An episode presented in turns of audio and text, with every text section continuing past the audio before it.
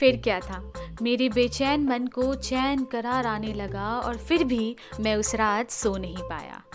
उस दिन हर पाँच मिनट में सेलफोन निकाल कर देखता और हमारे बीच हुए कॉन्वर्सेशन को बार बार एक्सप्रेशंस और इमोशंस डाल कर इमेजिन कर पढ़ता रहा। उस रात एक और घटना घटी और मैं उसका शिकार बना। ठीक तीन बज के सात मिनट हो रहे थे। मैं लेटा सेलफोन देख रहा था। और मैसेज को पढ़ रहा था और खुद में ही खुश हो रहा था। अचानक से एक लंबी सी परछाई मेरी ओर आई। मैंने जैसे दूसरी ओर करवट ली, और क्या? क्या कर रहा है? पागल हो गया है क्या? तो इतनी जल्दी जगह कैसे? और इतना मुस्कुरा क्यों रहा है? हाँ हाँ ये मेरी माँ थी।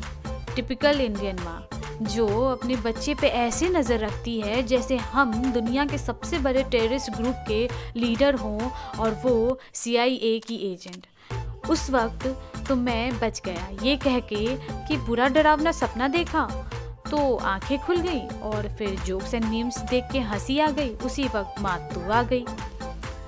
उसे पक्का यकीन था कि कुछ तो गड़बड़ है। फिर भी लेक्चर देती हुई वो चली गई। फिर मैं बेसब्री से सुबह होने का इंतज़ार करने लगा। अगली सुबह मैं क्लास पहुँचा और अपनी सीट पे बैठा उसका वेट करने लगा। वो आज क्लास जल्दी आई। वो उस दिन बहुत खूबसूरत लग रही थी। वो उसके गीले बाल पिंक लिपस्टिक आँखों में काजल और माथे पे काली छोटी सी बिंदी आज वो पिंक कुर्ती में आई थी। उसके साथ denim jeans and denim shirt pair up कर वो किसी मॉडल से कम नहीं लग रही थी।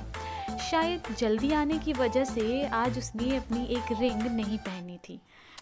वो आई और मेरे बगल में दो सीट खाली थी। मैं प्रे कर रहा था, वो मेरे बगल वाली सीट पे आ बैठे। वो पाँच सेकंड खड़ी रही, फिर वह मेरी बगल वाली सीट पे आ बैठी और उसने विश किया गुड मॉर्निंग अनीश आज मैं लेट नहीं हुई।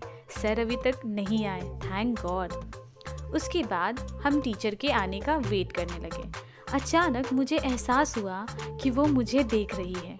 मैं जैसे मुड़ा, उसने अपनी पल की नीचे कर ली। मैं उससे फिर कुछ पूछने ही वाला था कि तब तक मैनेजमेंट का एक बंदा क्लास में आया और हमें इन्फॉर्म किया कि सर आज नहीं आएँगे। आप सब घर जा सकते हैं।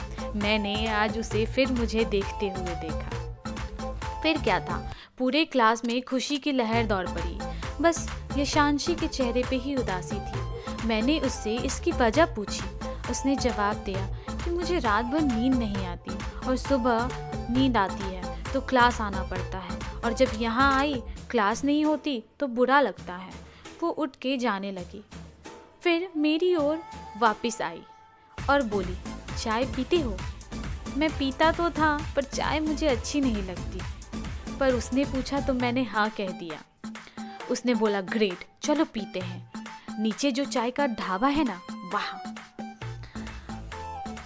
हम दोनों उस दिन वॉक करते हुए जा रहे थे। उस दिन उसकी खुशबू मैजिकल थी। वो मेरे जहन की किताब में आज भी एकदम ताज़ी है। हम जब ढाबे पे पहुँचे तो वो ढाबे वाले से ऐसे बात कर रही थी, मानो वो उसके अपने हो। मैं ये देखकर शॉक्ड था कि ऐसी लड़कियाँ होती है, इतनी प्यारी, इतनी डाउन टू अर्थ एकदम एंजल जैसी। कुछ भी हो, शायद उस दिन से चाय मेरी फेवरेट ड्रिंक बन गई।